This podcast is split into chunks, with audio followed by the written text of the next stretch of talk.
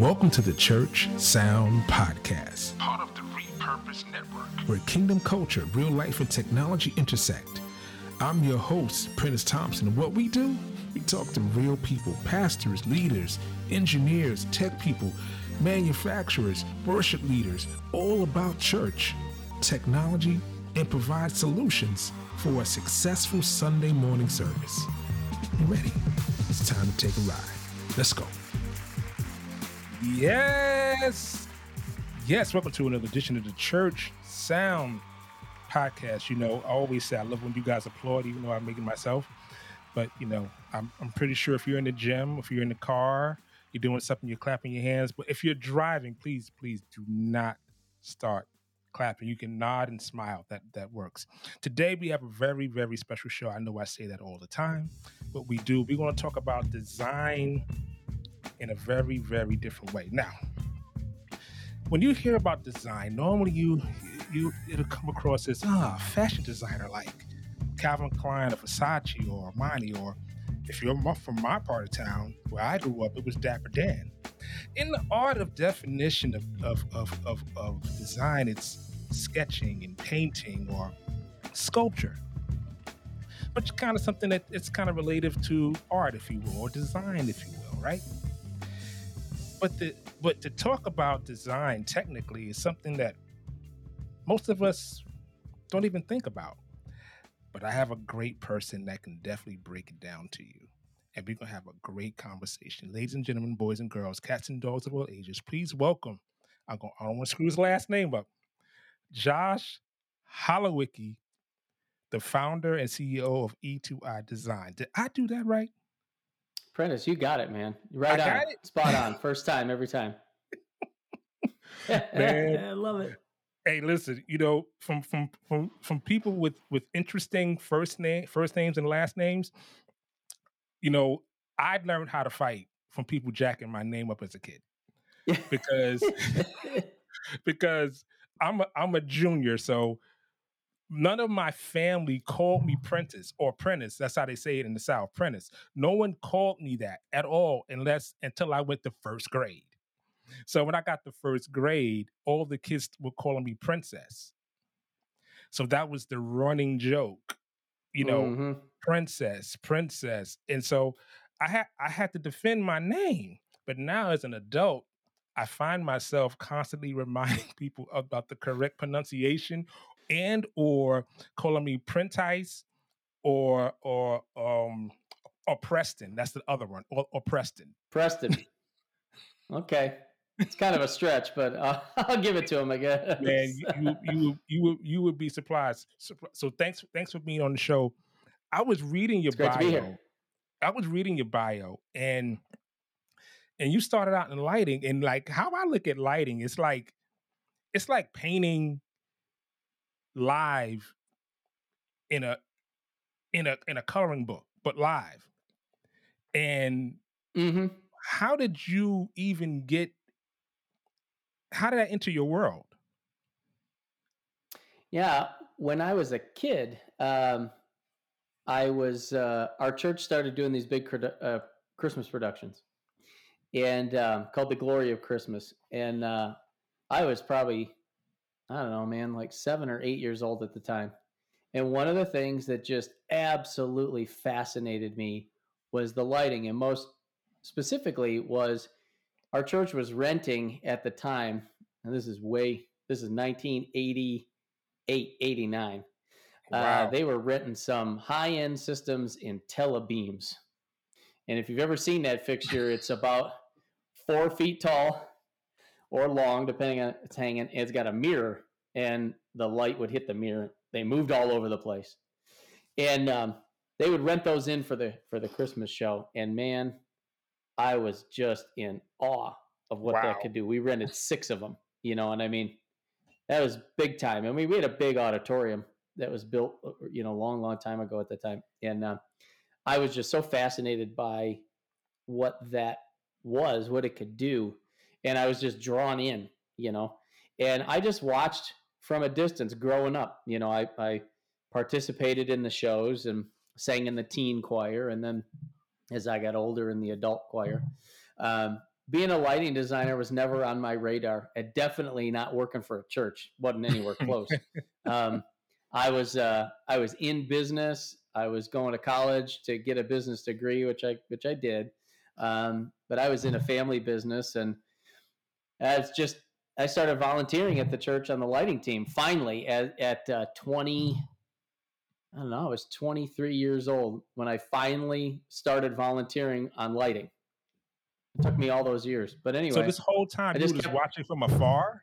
This whole just watching, time? you know, watching from on stage, you know, singing in the choir and just like, wow, man, this is cool. And uh, so anyway, I I started volunteering at like twenty-two, twenty-three years old, and then God just made some circumstances happen, and and uh, he basically said, "You're going to be a lighting designer, and you're going to be on staff at your church. Go." And I, you know, that wasn't my plan, not even close. Um, but God's always got a different story, so he just does yes, what he, he does. wants to do, and then we just get to ride along. So anyway, so I found myself at twenty, I don't know, twenty-three, twenty-four years old, on staff at this church. And we were, you know, at the time we were maybe running about twenty-eight hundred, twenty-nine hundred people on a weekend. And um, we had moved into a new building about six or seven years before. And, um, and they had a video director and they had an audio director, but they had nobody on lighting, lighting. I mean, they had great volunteers, um, but they had no staff person leading that. And so they were really looking for somebody to kind of help take it to the next level. They had just invested in a broadcast video system to do multi-site and, and all kinds of other things they wanted to do. And, and they needed somebody. So I got hired. Uh, and I'll be honest with you, I didn't know nothing. I mean, I, I knew what I knew as a volunteer, you know, um, and what I had learned along the way. But what I did have was a passion for it. I really loved it. And I'm a creative. I have a, I'm a musician and I have a creative eye. So I had the, I had the heart. I just didn't have the art yet. I didn't know how to do it. I didn't know how to use gotcha. my, my passion. So then they just poured into me, you know, got me, got me in with some of the best designers uh, in the Christian world and the secular world as well. And I went out to Las Vegas and did some behind the scenes stuff and attended some classes with some really well-known designers and, and just soaked up as much knowledge as I could and uh, as fast as possible. And then I came back from all of that and started working on that Christmas show that I had grown up with, that I always loved so much. And then, you know, and there I went. And from that point forward, I just, my vision was just to put my head down, meet and connect with as many people as I possibly could and learn as much as I possibly could as fast as possible. And, um, and I've never stopped since. Um, and, uh, after a period of time on staff there, I felt called again, like I had fulfilled the mission of, of being put on staff and really felt called from working for a church to working for the church.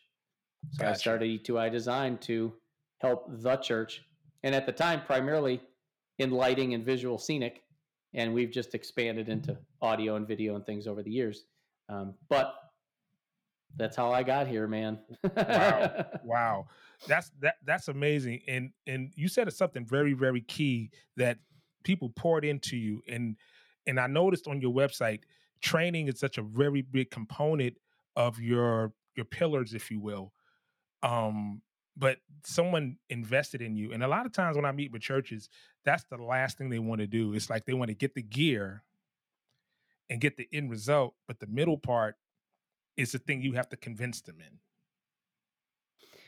Would you take a sixteen-year-old kid who just got his license or her license and put him behind the wheel of a Ferrari and send him on down the road? No. No. You'd train him. You wouldn't hand him the keys to nothing until you knew they knew how to drive it, right? That's right. Right. So I look at it like that. Um, E two I, it's on my shirt here, it's, uh, but and E two I is like I, E I squared. Still, I have your sticker. You got the sticker. I got the sticker, Good. brother. It stands for educate, empower, inspire. Our vision has always been education is the foundation of everything that we do as far as technology is concerned. The very first thing we do is educate. We teach. If you were to come to me and say, Josh, I got this vision and I want to do X, Y, and Z in our worship space. And I'd say, awesome. I'm going to start asking a lot of questions, and then I'm going to start coaching immediately through that. Have you thought about this? Why have you thought about this? What is your intended result? How are we going to teach people? How are we going to develop teams, both staff and volunteers? And then I'm going to train you through the process. Okay, so here's the equipment I would pick and why. Here's why I would pick this. Here's why I wouldn't pick that, right? And we'll start teaching and teaching and teaching and teaching. And before you know it, we've got you embedded in a culture of constant knowledge gain. And then we're going to use that to empower you and your staff and your volunteers to grow in a technology fashion. And then we're going to use all that for inspiration. We're going to use that to motivate your congregation, motivate your community to preach the message, to sell the message to the community, right? Right. Right. Um, but education is the baseline. I mean, twenty-four hours a day, seven days a week, when my eyeballs aren't open and I'm sleeping, when my eyes are open, all I'm doing is trying to gain more knowledge. So I attend, my team, we attend every trade show, every convention, every everything. We constantly are checking in with manufacturers. What's new? What can we learn? What can we gain? We know, it's all we do. And for us, we need to have the heart and the mindset of that in the tech area, tech arts area of our ministries, in a constant state of knowledge gain. Because the more we know, the better users of the technology we're going to be, right. The better we're going to be able to deploy it in our ministries, the better we're going to be able to serve our ministries and what what they've given us from a resources perspective. And it's just good stewardship. Right? I mean, it's it's good stewardship, not only to know and understand the equipment, but also to create a culture that right. allows others to buy into that and to, you know, it. A culture of education and knowledge gain doesn't just happen. You have to make it happen. Mm. People don't just come in and go, you know, as volunteers, especially in a church, they don't come in and go, teach me more about how to be a good audio engineer. And you, you might get that occasionally from somebody who maybe like me was really yeah. passionate about something. An outlier. But yeah. John and Jane Q volunteer are just like, I don't know anything, but I want to serve the church. Show me what to do. The more you gain them knowledge, the better resource they're going to be for a week-to-week basis. But they might be your next person to train your next person. Mm. And how do you want that next person to be taught? You want to be taught what that person thinks, or you're going to be taught what you've taught them right. and how you want it laid out, right? right? So that to me is the core. Education has got to be part of the conversation on a regular basis. We cannot have technology and expect good, strong, positive results without the middle part. Right, right, right. Very true. You know, it's something that that always rings true, and especially in technology, not can you say, especially in the church today, is a phrase that I say the term, the worship experience, which is such a general statement.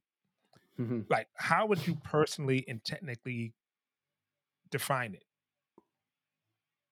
Yeah, to me, the worship experience is everything related to what happens for a live and video worship experience, right? And sometimes those are two maybe distinct things that work together. But when you talk about the worship experience, that to me is everything that engages every sense, even from the moment that somebody opens their car door on your parking lot. You know, when we talk to people about building projects, whether it's a new construction or a renovation project, or just how do we enhance our overall experience, the first thing I say is, well, what do people see and feel when they drive into your parking lot? Are there banners that, you know, entice the senses of what they're about to walk into?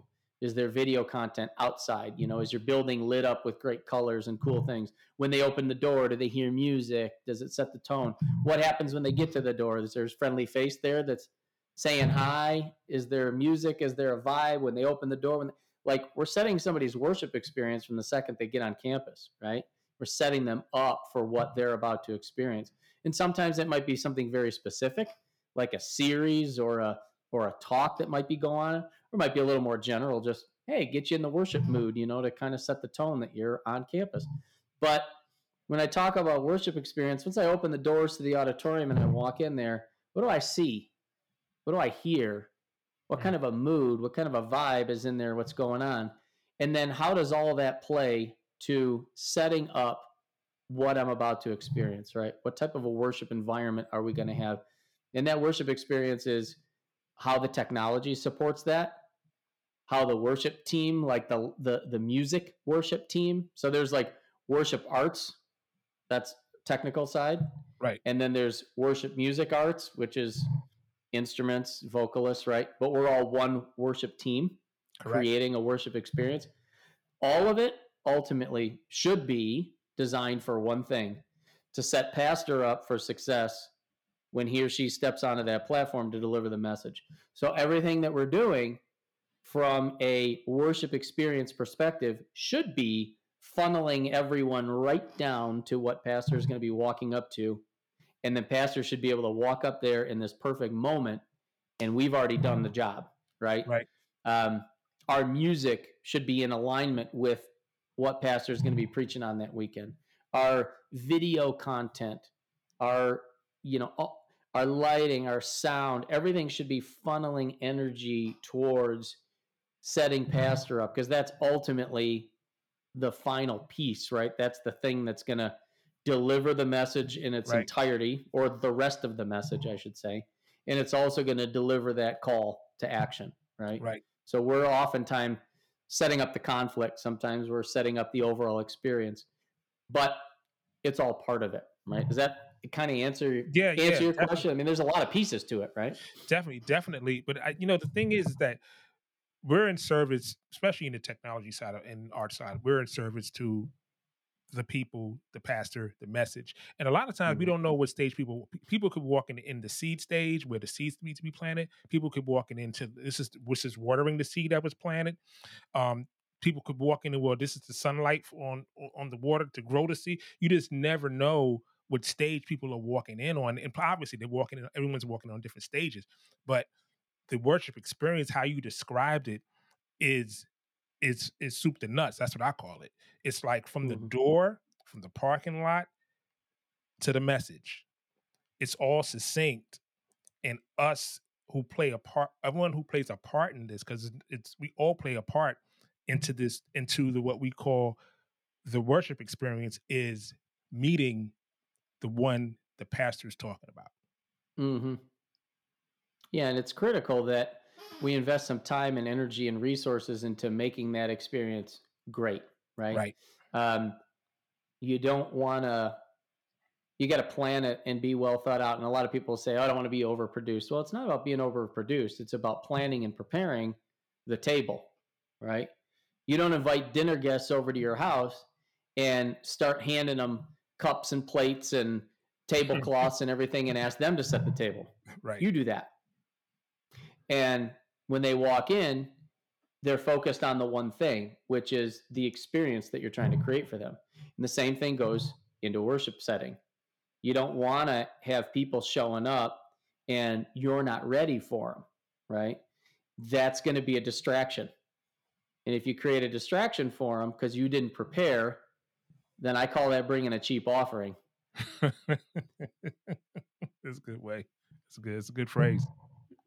You don't show up at eight thirty on Sunday morning and expect greatness to happen by nine a.m. and you have all these technical pieces that you're trying to pull off. Right. You're just setting yourself up for a nightmare. So, and to be a distraction. So if you're going to take it to that level and really focus on creating a great experience, it does have to be well thought out. You do have to cross the T's and dot the I's and make sure that the experience that you're trying to create is well thought out, is cohesive, and it's not distracting. Right. You know, I've heard right. people say, oh, I don't want to do X, Y, and Z in a service because it's a distraction. Well, it can be if you don't plan ahead, right? It's, When's it's, the last time you saw it done? Oh, I walked into this church and it was all over the place. Well, don't judge it, you know, by the worst. Judge it by, mm-hmm. you know, find one. So, but you got to think it through. You know, you have to be well thought out. Um, but you do that. Again, not because you're trying to be slick and overproduced, but at the end of the day, the most important aspect is to bring our best. My worship pastor always used to tell me that excellence honors God and inspires people. Mm. And um, we, our target, our measurable is excellence, not perfection, but excellence. And so everything that we look at has to pass through the filter of, am, is what I'm doing leading us down the path of creating excellence? Um, it's like if I gave it that extra five minutes, if I scheduled that other twenty minutes of rehearsal, if I just threw one more volunteer at it, could I achieve the excellence factor by just giving it that little bit more? And if that's the case, then yeah, okay, let's go for it, right?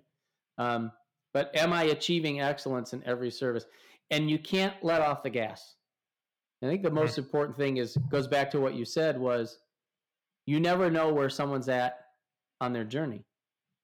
And so if you take your foot off the gas for one moment, you could be isolating or alienating a certain group of people mm. that are on their journey. Right. So you have to be on all the time, which again goes back to being well thought out and well planned and well organized so that what you're trying to deliver is not a distraction. I mean, if the band yeah. don't rehearse, that could be a distraction. Right? So. Yes, yes, yes. You had this term on your website that I thought was very, very interesting. It said needs-based design process. Mm-hmm. Like what, like, can you, what is that? So for us, every ministry is unique. There is no rubber stamp or cookie cutter that we can ever use from church to church. Certainly, we all look at ministries around us or ministries that inspire us or motivate us for some inspiration. Right? Right. We all look at the church that we say, oh, I really like their worship style or their worship experience. I really like that pastor's teaching style. I really love the visuals that they create, whatever. Pick, pick one, you know, everybody's got something. But the most important thing of that is that we're always passing it through the unique filter of our own church. Every ministry in on the planet has got its own mission, vision, value, and purpose. And at the heart of that is what makes up its own unique D N A. Right. So while we are all delivering one message, which is Christ is the way to the Father, right? Um, we're all delivering it in a different way.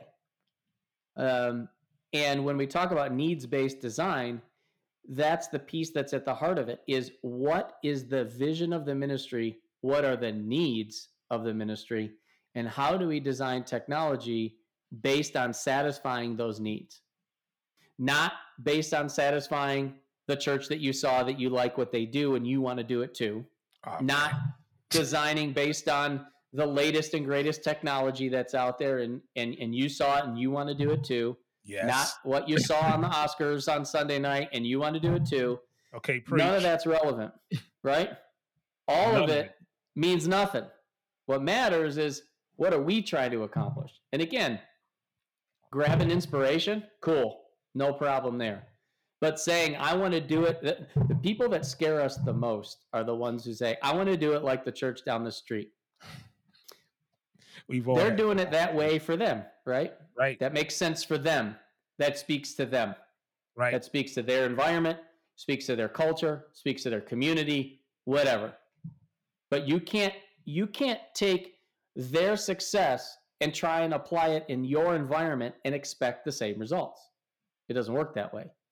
So, because right. my world is the technology, that's where I live, and that's where we focus when we're having that conversation, which is we're going to design based on your need, your vision, and your intended results. And that's where we go when we're talking about needs-based design, right? So there's a lot how long, behind it. How, how long How long does it take someone, like when you go talk to a church, how long did it take them to get, so they can kind of understand what we what, you, what you're saying to me, which I get, because this is a conversation you have all the time. How long does it I take? Try and make it happen as fast as possible. A lot of people get it. You know, I mean, a lot of people get it. Um, I can't say a lot of people apply it, but a lot of people get it. Um, it's my job to keep them on the path to to maintaining that it, it's about that need.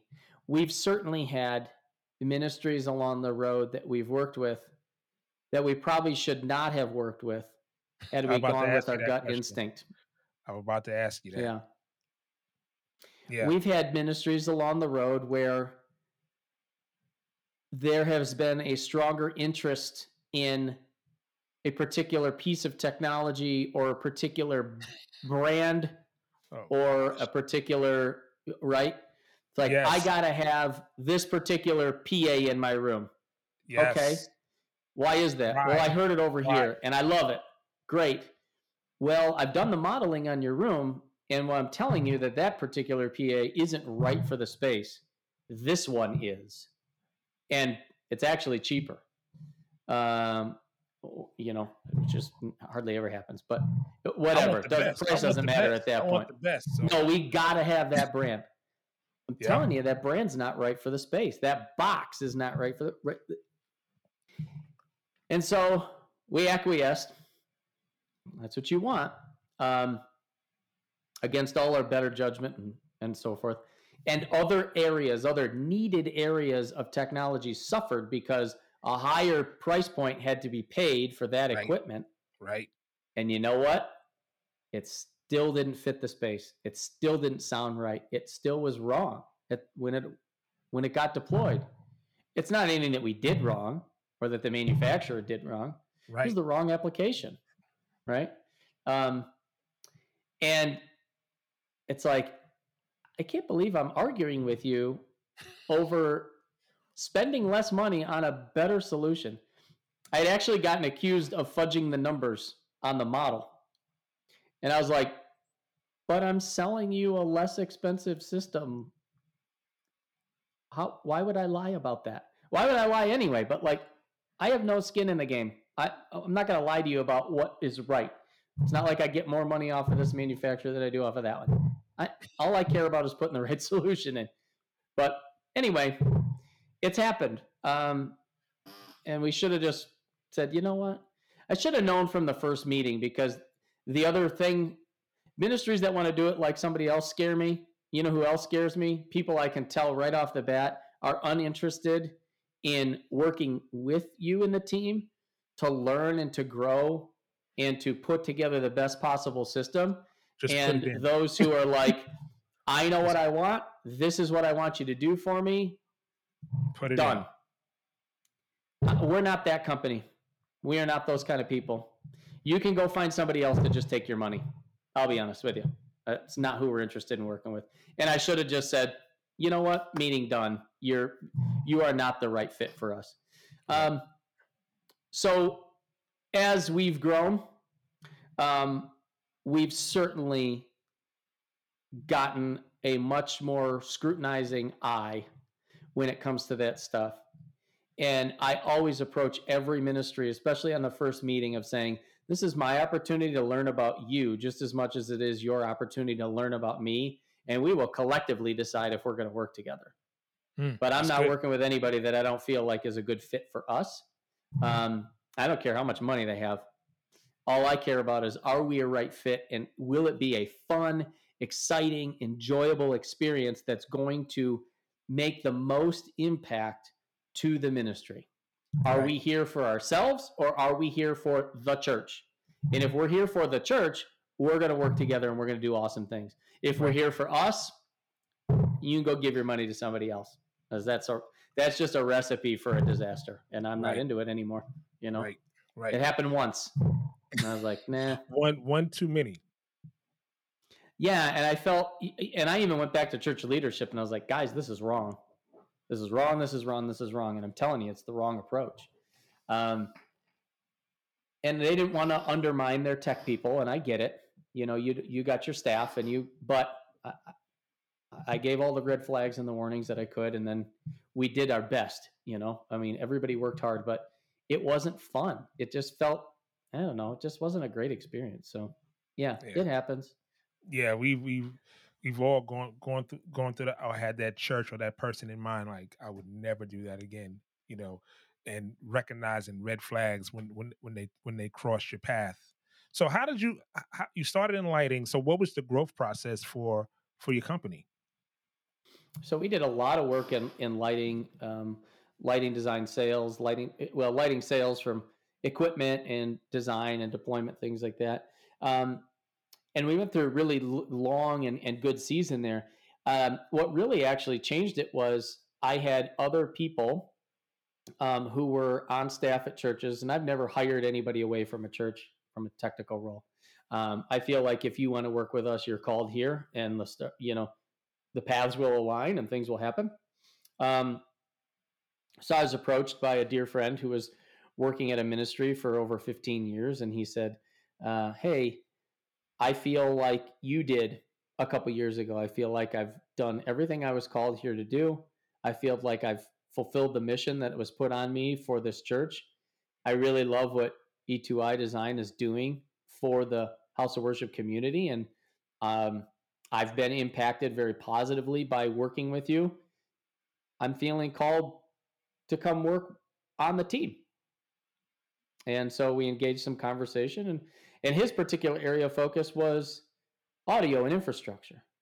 And um, I said, well, that's great. That's a place that I'm not super familiar with. So why don't we explore that? And we were able to create more offerings and and and assist our existing clients, because we certainly had a lot of ministries who were saying, gosh, I wish you could help me with the audio or the video infrastructure side of things. Mm. And that's just not my area of expertise, and I know how to stay in my own lane.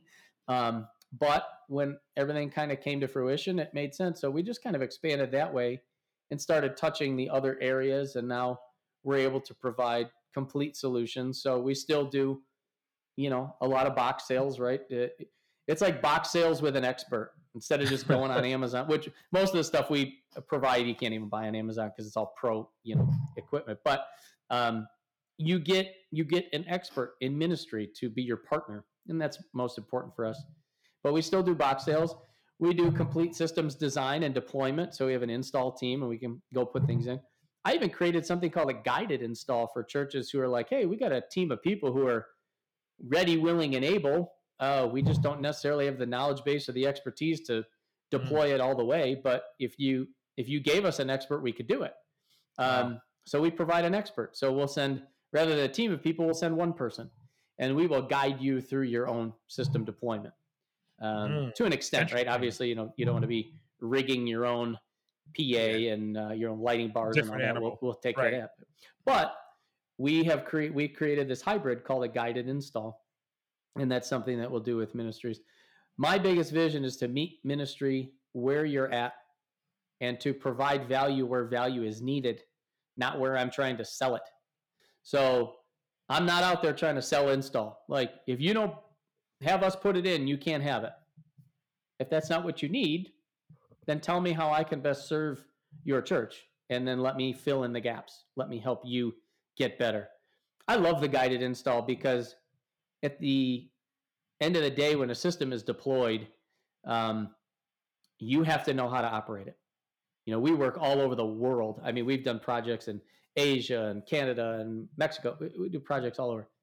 And people say, how do you service ministries when you're not local?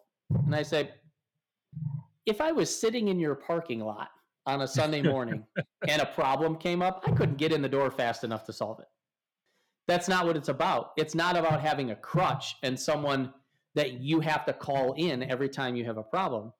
It's right. about gaining your own knowledge and us teaching you about your system so that you can manage it and you can fix it.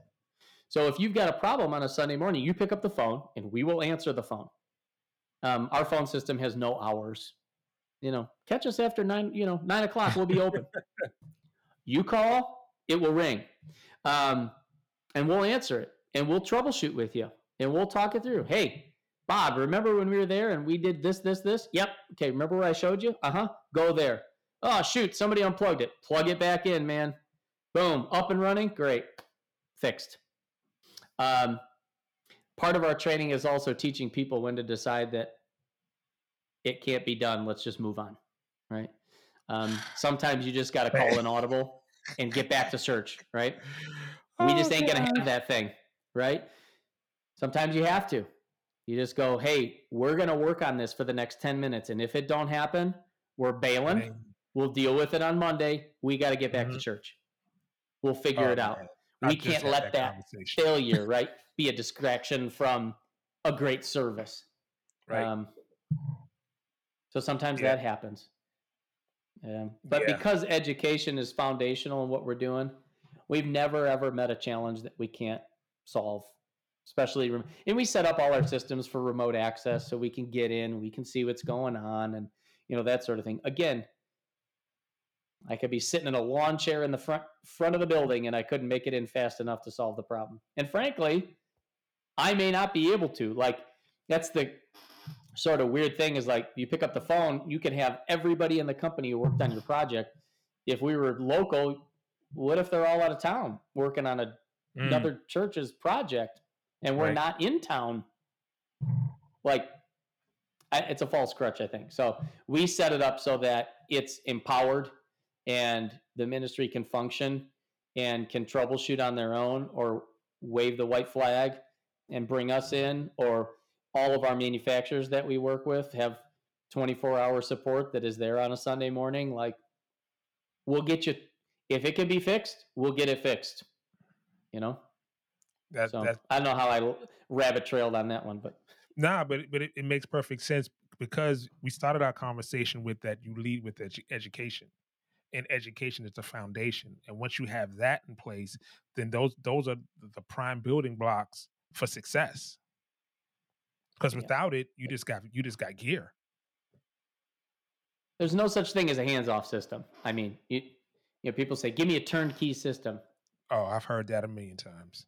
Yeah, let me no. tell you something. Let me let me tell you how how, how much turning of this key you're going to end up doing, because um, you know, like where we, and people get excited. I mean, most people get excited. I've never met anybody who's just like, I don't want nothing to do with it. Tell me when it's done. And if you did, I'd be like, that is not how this is going to go anyway. So y'all better be ready to learn.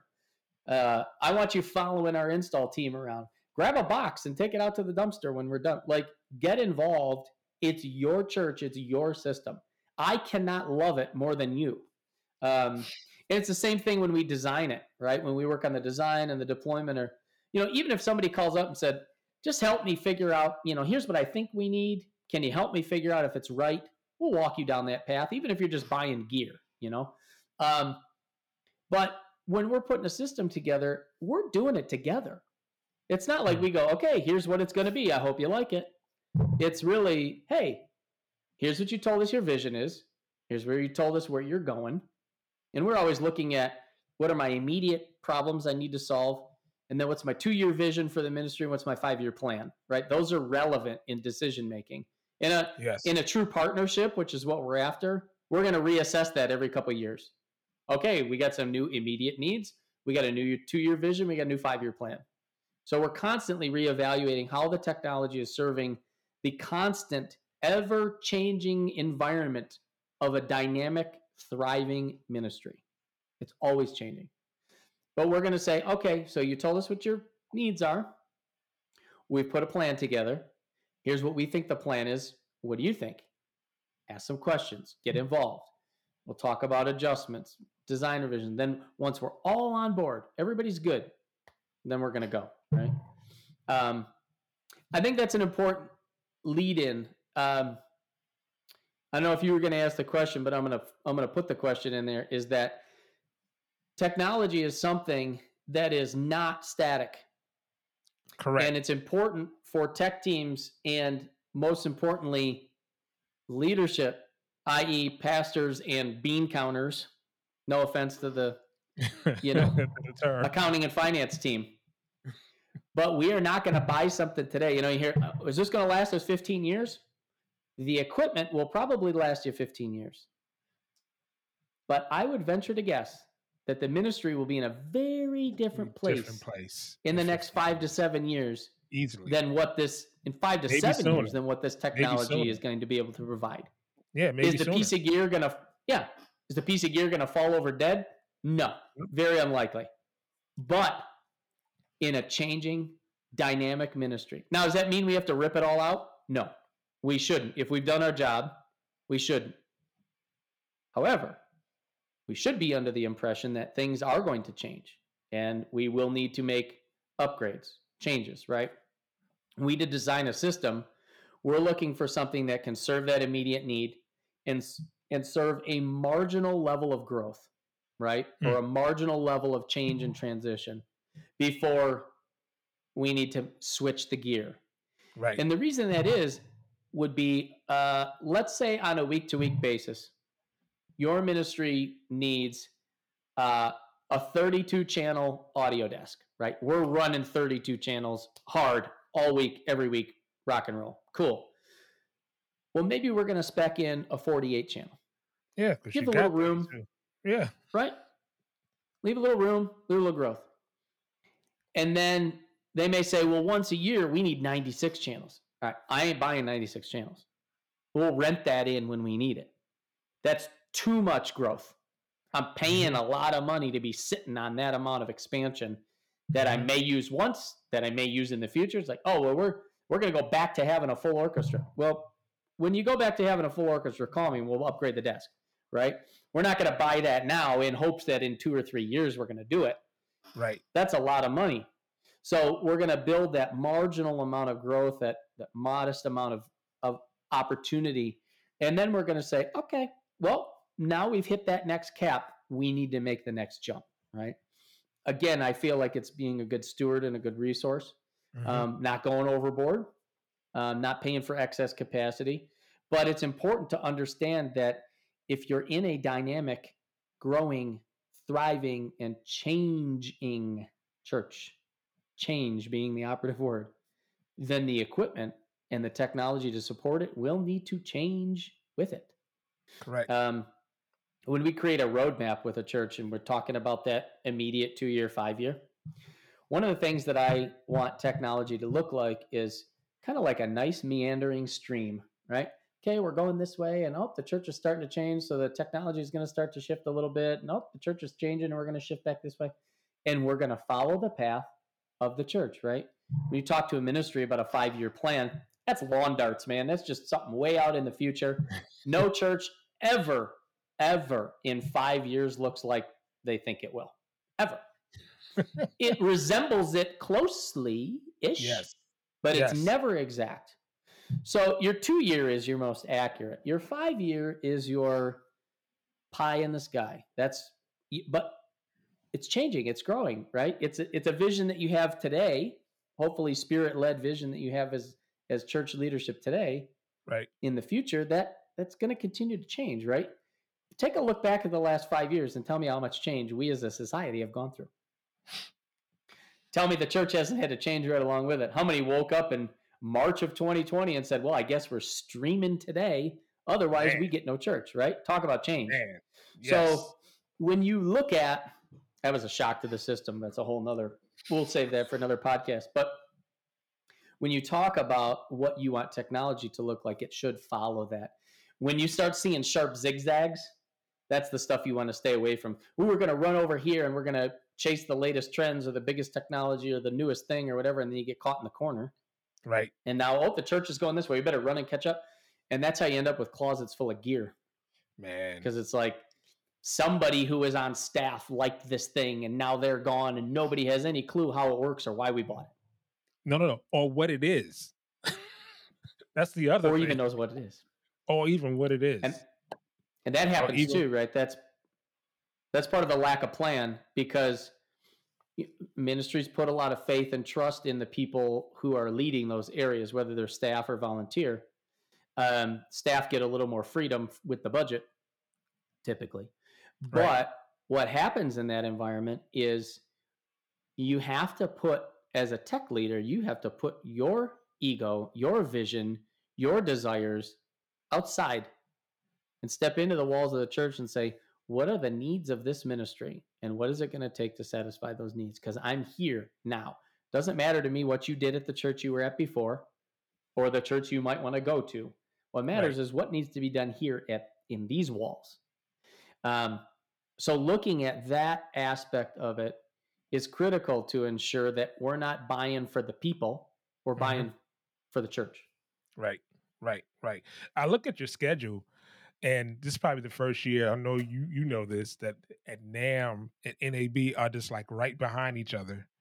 Um, with is have you seen anything that you're excited about gear-wise? Um, I can't say as I've I've gotten deep into the paint, if you will, on some mm-hmm. specific gear yet. We're just starting to look at what we're planning to see with some of these manufacturers. I mean, we are seeing some uh, some interesting new things coming from Ross Video that we do a lot of work with.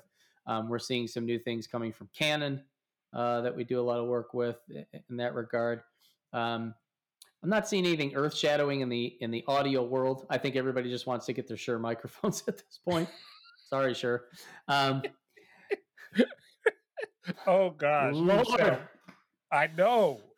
Isn't this that's ridiculous? A whole other podcast? A whole yeah, podcast. That's a whole other. Now, listen, podcast. listen, listen. So, what I want to do is after NAMM and N A B, I want you to come back and let's talk about products that you've seen and kind of talk about these different products. Let's do it. Yeah, yeah. I think that'll be. I'm going to do one be better for you because. After NAMM and N A B, I'm going to Frankfurt, Germany to ProLight and Sound. And then I'll be back. And in May, let's do one. And I'll get you the real lowdown of everything that's happening. Oh, because, be... you know, ProLight and Sound is going to be everything. And a lot of manufacturers are going to be making some announcements and showing off some new stuff there. So that'll be a good one, too. So I'll I'll come I'll come armed with some really cool stuff uh, that... for that one. Yeah. And N A B will be awesome. I mean, that's going to be great. There you go, ladies and gentlemen, boys and girls, cats and dogs of all ages. I want to thank my good friend Josh Holowicki joining us from E two I Design. All of his information will be in the show notes. Um, if you're listening and you want some visual contact with my friend here, it's, we're going to be on YouTube. And make sure you like, subscribe, and review. And we're going to see you next time on the Church Sound Podcast.